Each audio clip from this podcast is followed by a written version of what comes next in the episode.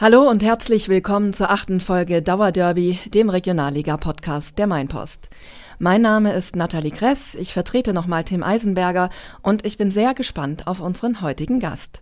Er stammt aus Wartmannsroth im Landkreis Bad Kissingen und ist keiner mit großer Vergangenheit im höherklassigen Fußball aber vielleicht einer mit großer Zukunft. Denn mit 31 Jahren trägt er schon im zweiten Jahr die Verantwortung beim TSV Hauptstadt und ist damit als reiner Trainer der jüngste Chefcoach in der Regionalliga. Wie das klappt mit der Autorität, wenn manche Spieler kaum jünger sind, unter anderem darüber sprechen wir gleich mit ihm. Herzlich willkommen, Viktor Kleinhens. Ja, Servus auch von mir. Freue mich wirklich auf eine spannende Runde und bin schon sehr interessiert, was da für Fragen auf mich zukommen. Als Experte bei uns ist heute Daniel Ratgeber, der den TSV Hauptstadt seit vielen Jahren begleitet und auch den Weg von Vicky Kleinhens verfolgt hat. Hallo Daniel. Hallo Nathalie, hallo Viktor. Grüß euch. Vicky, darf ich Vicky sagen? Bitte. Gut. ähm, es ist jetzt noch so ein bisschen zu früh zum Anstoßen, ähm, aber lass uns bitte trotzdem erstmal über Schnaps reden. Ich habe gehört, du hast eine Affinität dazu, vielleicht ja sogar eine Expertise. Expertise geht definitiv zu weit. Aber ist tatsächlich so, meine Eltern haben daheim eine äh, Schnapsbrennerei, eine große Brennerei und wir hatten dieses Wochenende erst ein Riesenevent. Ähm, sind bei uns in der Gemeinde, ist vielleicht gar nicht so uninteressant, fünf große Brennereien. Und einmal im Jahr ist ein Riesenfest, äh, fährt ein Bus von Brennerei zu Brennerei, können Wanderwege gelaufen werden. Und da war die Hölle los, ich habe auch mitgeholfen. Und von daher ist es definitiv so, dass eine gewisse Verbindung zum Schnaps da ist. Und ich muss nur aufpassen, ich darf nicht zu viel Werbung machen, weil die unsere Event Eventscheune war brachial voll und ich glaube, für nächstes Jahr haben wir gar nicht so euch viel Platz. Okay, und heute früh ist Daniel hierher gefahren nach Würzburg. Nein, ich komme aus Wattmannsroth, Daniel aus Neustadt. Wir sind getrennt gefahren, hat alles wunderbar geklappt. Von daher alles im grünen Bereich. Vicky, gab es in der Saison Spiele, ähm, nach denen du dir einen Schnaps genehmigt hast oder zumindest gut hättest einen gebrauchen können? Zum Beispiel nach der letzten 0 zu 3 Niederlage gegen die Würzburger Kickers? Ja, den habe ich mir tatsächlich genehmigt am Samstag. Äh, in Verbindung mit dem Fest hat es ganz gut gepasst. Ich bin dann schon einer, der auch mal im Sportheim noch seine 1, 2 Bier trinkt, unabhängig von Sieg oder Niederlage. Ich genieße es schon, sich mit dem einen oder anderen Zuschauer auszutauschen. Ähm, Freue mich da immer auch über ja, konstruktives Feedback. Bin da offen für solche Sachen. Äh, werde mit Sicherheit nicht immer alles umsetzen, was da auf einen zukommt. Aber äh, ja, das macht mir schon auch Spaß, sich da im Sportheim bei dem ein oder anderen Kaltgetränk zu unterhalten. Gibt es denn Anlässe, äh, zu denen du auch deiner Mannschaft mal einen Schnaps mitbringst? Boah, es wurde zwei, dreimal gefordert, definitiv. Ähm, und ich hatte die Mannschaft auch schon mal bei uns in die Scheune eingeladen. Wir waren letztes Jahr im Trainingslager in Elfershausen. Das war auch der Hammelburger Gegend. Und dann haben wir den Mannschaftsabend bei uns in der Eventscheune gemacht. War richtig gute Geschichte. Haben äh, ja, so ein paar Spiele gemacht. War dann, glaube ich, auch Europameisterschaft Fußball geschaut, gegrillt. Und ja, es hat sich tatsächlich der ein oder andere Spieler, dem ich das gar nicht so zugetraut habe, mit einer enormen Qualität auch an der Theke bewiesen. Und äh, ja, war spannend, war wirklich spannend. Ähm, Vicky, wir haben es vorhin schon angesprochen, du bist mit 31 kaum älter als manche deiner Spieler. Der Christopher Bieber ist sogar zwei Jahre älter als du. Ist das ein Vor- oder ein Nachteil? Komplett neutral. Wie verschaffst du dir da Respekt bei ja. den Spielern ähm, an der Theke? Wird schwierig. Ich glaube, bei dem einen oder anderen Spieler äh, wäre sogar förderlich. Da kann ich punkten, aber mit Sicherheit nicht bei allen. Da wahrscheinlich auch bei dem Kader vor zwei Jahren, als ich übernommen habe, noch mehr als jetzt da. Aber müssten wir jetzt tatsächlich die Spieler fragen. Aber ich glaube, Respekt, ja, es geht über eine gewisse Qualität im Training am Spieltag. Ich glaube, was wirklich ganz, ganz wichtig ist, dass man einfach ehrlich ist. Ich schaue extrem drauf, dass ich keine Versprechen mache, die ich in irgendeiner Form nicht halten kann. Ich glaube, noch ein entscheidender, wahrscheinlich der wichtigste Punkt ist die Art der Kommunikation. Also wenn ich da als junger Trainer, äh, der selber nicht die große Spielerkarriere hat und wie gesagt, vom Alter her eher jünger ist als der ein oder andere da ankomme und auftritt, als hätte ich den Fußball neu erfunden, dann wird es wahrscheinlich eher dünn. Aber ich gehe davon aus, dass wir das bisher ganz gut hingebracht haben und muss auch sagen, die Mannschaft hat mir das gerade zur Anfangszeit wirklich einfach gemacht ähm, haben sehr schnell ein enges Verhältnis aufgebaut. Und wer schon mit ein entscheidender Faktor war, dass es gerade im ersten Jahr so gut funktioniert hat, war der Bibo. Ähm, wir sind da beide recht spontan ins kalte Wasser geschmissen worden, haben dann übernommen als Cheftrainer Bibo die Co-Trainerrolle. Und äh, ja, das hat super harmoniert. Wir sind extrem eng zusammengewachsen, haben uns über alles ausgetauscht. Bibo seine Rolle war extrem spannend, weil er A als Spieler da war, B aber auch als Co-Trainer mich da im ersten Jahr extrem gut unterstützt hat. Das macht er immer noch, aber da war er ja noch mehr Trainer als Spieler. Und er hat so diese Rolle eingenommen, wo ich sage, er ist immer loyal gegenüber mir, der Mannschaft. Er sagt auch selber immer, Vicky, ich wäre der Mannschaft nichts erzählen, was wir besprechen, werde aber im Umkehrschluss auch dir nicht alles erzählen, was er innerhalb der Mannschaft mitkriegt. Und er filtert die Informationen wirklich so, dass es am gewinnbringendsten für uns, für den TSV Hauptstadt ist. Und äh, ja, das ist schon ein, ein Riesenmehrwert für mich, für die Mannschaft, für alle. Mhm. Dass du ähm, Trainer werden würdest, hat sich ja relativ bald abgezeichnet. Schon als 19-Jähriger hast du in Wattmannsroth die erste Mannschaft, deine erste Mannschaft äh, trainiert. Was gefällt dir denn am Trainerdasein besser als am Spielerdasein? Boah, besser würde ich gar nicht sagen. Das hat sich jetzt einfach so ergeben, dass ich meine Spielerkarriere früh aufgegeben habe, weil die Chance als Trainer einfach riesig war. Ich habe in der Jugend in Schweinfurt gespielt, bin dann zurück zu meinem Heimatverein nach Wattmannsroth. Mit 18 zweites Jahr äh, A-Jugend und habe dann parallel, wie gesagt, die U13 bei uns übernommen in der Gruppe, also unterste Liga U13, unterste Liga Großfeldmannschaft. Ich habe alles gesehen, was so im Amateurbereich äh, geht sind tatsächlich, glaube ich, im ersten Jahr Meister geworden und es war auch wieder interessant jetzt am Wochenende, wenn man den einen oder anderen Kerl, der damals äh, ja, mit 1,20 rumgelaufen ist, jetzt da vor der Bartheke steht, da werden wieder alte Anekdoten hochgeholt, das ist sehr, sehr spannend. Genau, war dann da U13-Trainer, U15-Trainer, habe in Wattmannsroth gespielt, wir sind im ersten Jahr von der A-Klasse in die Kreisklasse aufgestiegen und habe dann mit 22, da ist relativ kurzfristig unser Trainer entlassen worden, die erste Mannschaft übernommen, zusammen mit dem Karl-Heinz Thoma, der kennt die, das war vorher unser Trainer auch schon, von dem habe ich sehr viel gelernt. Habe dann zwei Jahre noch in Wattmannsroth die Kreisklasse übergenommen, äh, übernommen und bin dann nach Tulba gewechselt. In Tulba sind wir im zweiten Jahr in die Bezirksliga aufgestiegen, waren sogar dann Herbstmeister im ersten Jahr direkt. Ähm, hat dann aber leider nicht funktioniert, die Rückrunde. War nicht ideal, habe da auch ein paar Fehler gemacht, waren dann, glaube ich, am Ende 4., 5. Geesdorf ist damals aufgestiegen, sind mittlerweile in der Bayernliga. Und dann war ich tatsächlich schon drei Jahre lang mit Josef Francic im Austausch. Kontakt kam, glaube ich, über Matze Gerhardt. Der hat damals den Kidsogger übernommen in Bad Kissingen. Und wir haben da mit Tulba mal trainiert und anscheinend hat ihm das gar nicht so schlecht gefallen. Und da hat er den Kontakt nach Hauptstadt hergestellt. War dann drei Jahre mit Josef, wie gesagt, im Winter, jedes Jahr im Winter im Austausch, weil er mich als Co-Trainer dabei haben wollte in irgendeiner Rolle. Hab mich damals aber schon noch mehr als Spieler als als Trainer gesehen. Und hat, wie gesagt, mit Tulba auch noch die Vision Landesliga und dann im dritten Anlauf hat es geklappt.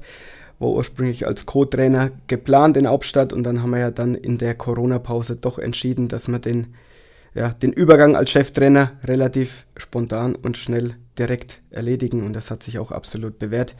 Ja, Spieler bin ich sehr, sehr gern. Ich liebe dieses Spiel einfach. Habe wenig Zeit selber noch zu kicken. Äh, die, die drunter leiden, das ist die Mannschaft, weil ein, zweimal die Woche muss ich einfach ran ins Abschlussspiel. Geht nicht anders da. Äh, aber ja, sie akzeptieren die Jungs, auch wenn es nicht immer Spaß macht.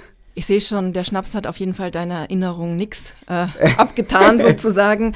Ähm, Frage an dich, Daniel. Was zeichnet äh, Viktor denn als Trainer deiner Meinung nach aus? Also ich glaube, Viktor ist zunächst mal ein Mensch, der sehr positiv ist, der an die Dinge positiv herangeht, ähm, was man in den Gesprächen ähm, mitbekommt, was man auch von der Mannschaft gespiegelt bekommt. Ähm, dann ist Viktor jemand, der ehrgeizig ist. Ähm, und ich meine das wirklich ähm, im positiven Sinn, weil ohne Ehrgeiz kommt man im Sport einfach nicht weit, weder als Spieler noch als Trainer.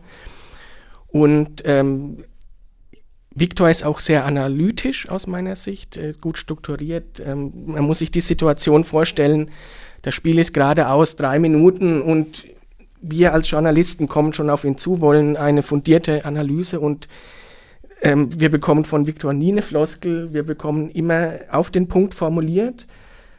Ja, das sind jetzt die drei Dinge, die mir besonders an Victor auf. Vielleicht fehlen mir gerade diese Floskeln, um ein noch besserer Trainer zu werden. Muss ich nein. noch arbeiten vielleicht? also nein, nicht. okay. Wir schätzen das sehr, wenn wir Aussagen bekommen und keine Phrasen. Also gut. Aber ähm, Viktor hat ja auch noch eine Auffälligkeit, was sein Phantom angeht, glaube ich. Viktor ist Fan des ersten FC Köln. Ähm, das ist ja in der Region nicht unbedingt ähm, sehr verbreitet. Viktor, wie kommt es denn dazu? Puh, mm, jetzt muss ich, glaube ich, weit ausholen. Wie viele Kinder. Vermutlich wurde ich früher auch mal in Bayern-Trikot gesteckt. Du Armer. Weiß ich jetzt nicht, ob das arm ist. Also es gibt ja generell gefühlt nur Bayern-Hasser oder Leute, die die Bayern lieben. Bei mir ist es tatsächlich relativ neutral, vielleicht aus, aufgrund der Vergangenheit.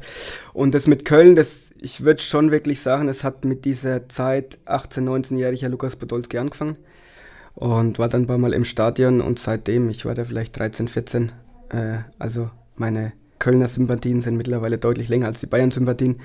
Ja, so hat sich das hochgeschaukelt und äh, klar, es ist jetzt aktuell mit Regionalliga recht schwierig, aber ich war in der Vergangenheit schon so zwei, dreimal im, im Jahr auch im Stadion, wenn es machbar ist. Die spielen jetzt viel Sonntag wegen Euroleague, Donnerstag. Ähm, das gefällt mir ganz gut, schaue ich mir die Spiele schon an und bin doch Fan, würde ich schon sagen, ja. Bei Lukas Podolski muss ich an Bastian Schweinsteiger denken. Mit dessen Bruder, mit Tobias Schweinsteiger, hast du deine A-Lizenz gemacht.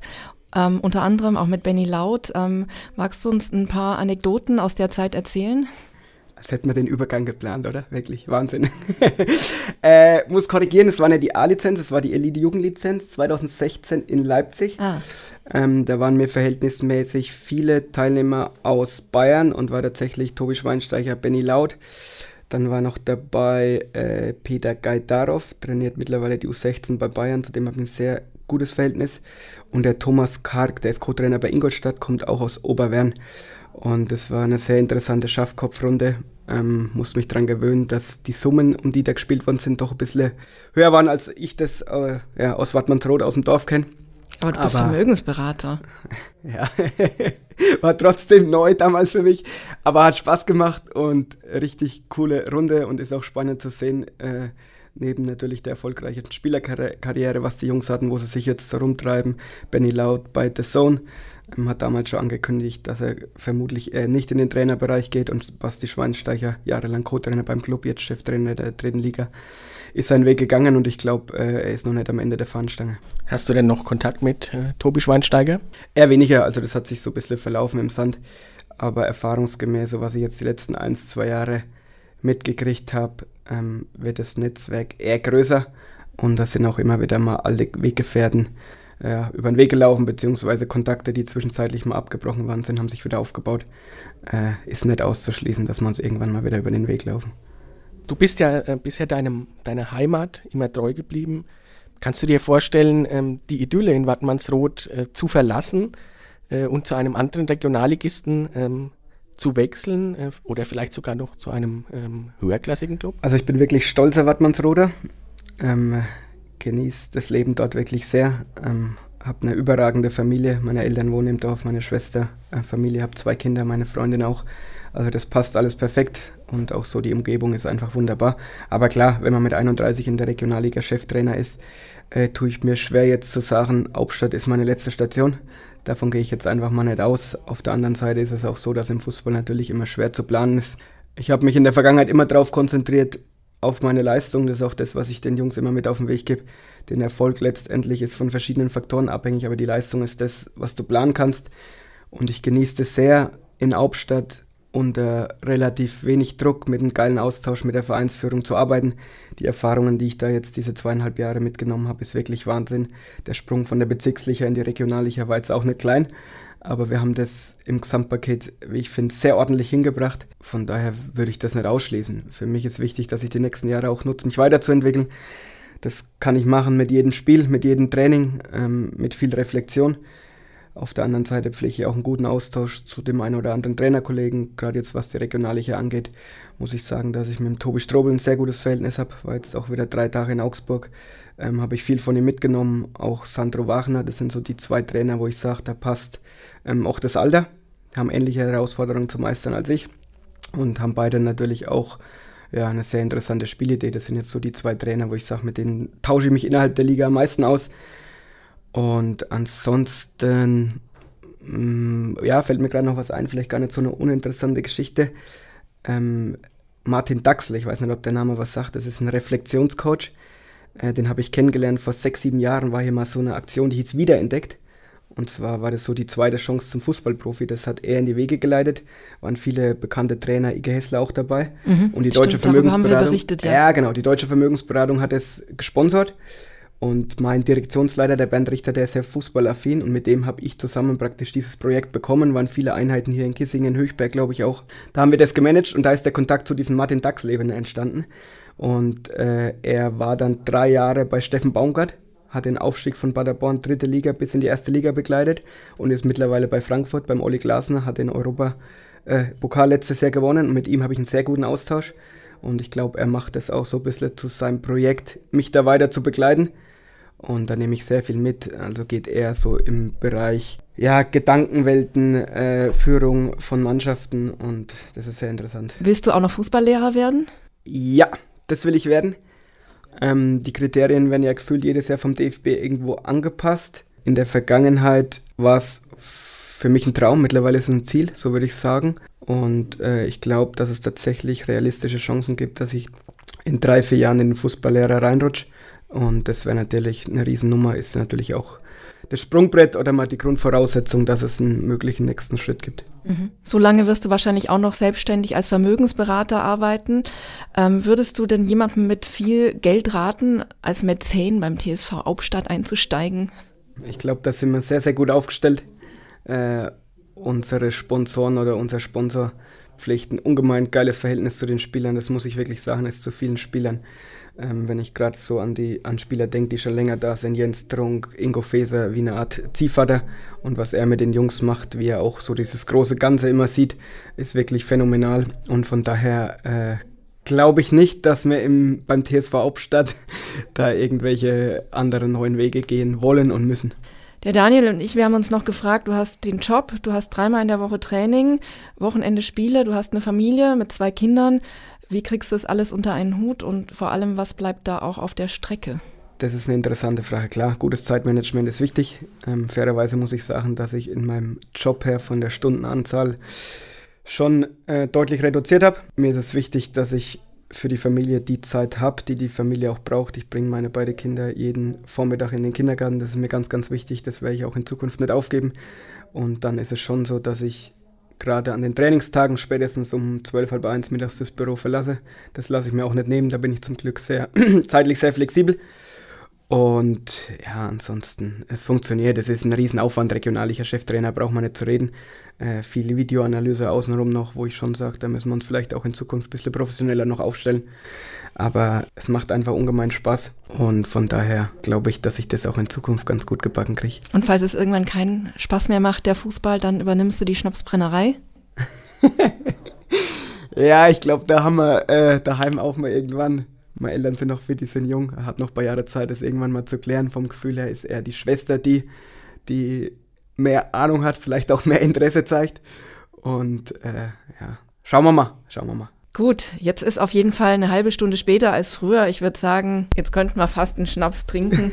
ähm, vielen Dank, Vicky, für deinen Besuch. Das hat Spaß gemacht. Gerne mir Danke auch. Danke auch an dich, Daniel. Danke. Und ich spiele jetzt den Ball zurück zu Tim Eisenberger und sag Tschüss. Ciao. Tschüss.